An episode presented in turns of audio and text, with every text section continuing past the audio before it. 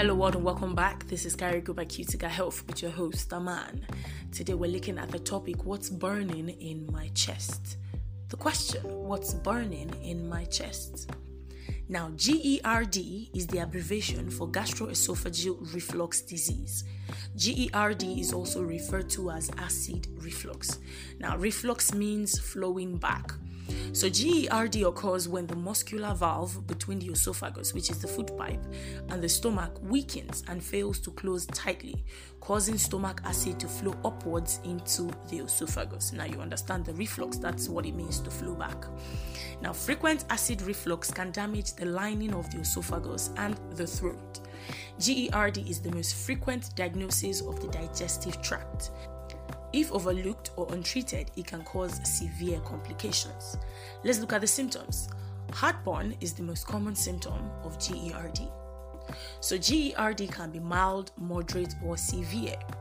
Mild GERD is when acid reflux occurs less often, causing discomfort or burning sensation in the chest, which is heartburn.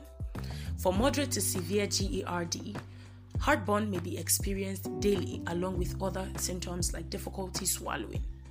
Some other symptoms include number one, bitter taste in the mouth or excess salivation. Number two, nausea or vomiting. Number three, gum inflammation, cavities, or bad breath. Number four, respiratory symptoms such as sore throat, hoarse voice, persistent dry cough, lumpy feeling on the throat, worsening asthma, chest congestion, or chest pain. And number four, nighttime reflux can disrupt sleep.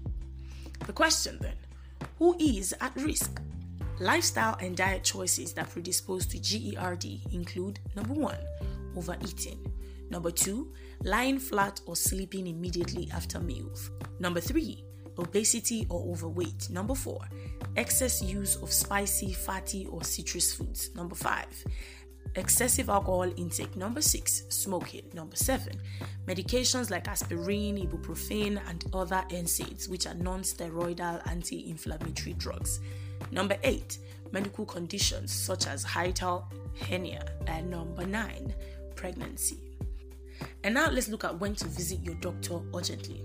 So, number one, if GERD symptoms get worse despite trying common medications for heartburn, that means you should go see your doctor. Number two, development of symptoms that suggest severe injury to the esophagus or other diagnoses, such as precancerous esophagus or cancer.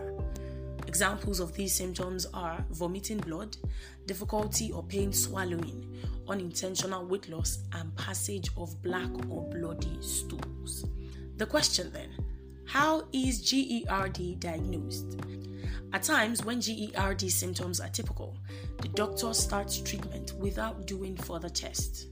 However, where symptoms are atypical, severe, or unresponsive to initial treatment, then the doctor can carry out diagnostic procedures.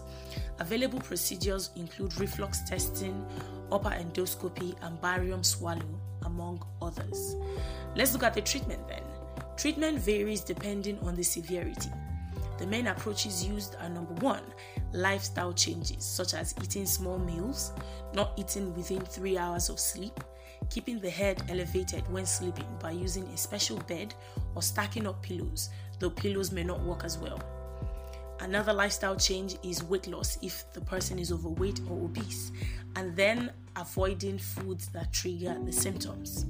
Number two treatment option medications to reduce acid production in the stomach, and number three, surgery in rare cases.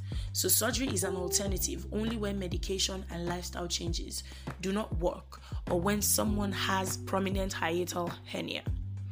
Let me close with this GERD can be chronic, so treatment or management may be lifelong. The doctor will determine the medication best for your symptoms and advise on lifestyle changes needed. Thank you so much for joining me today. That is all I have for you.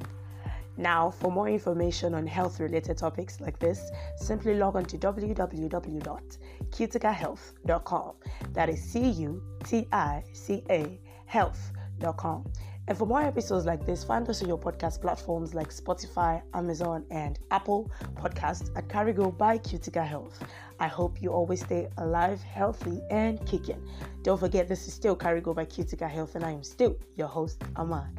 I'll see you next time.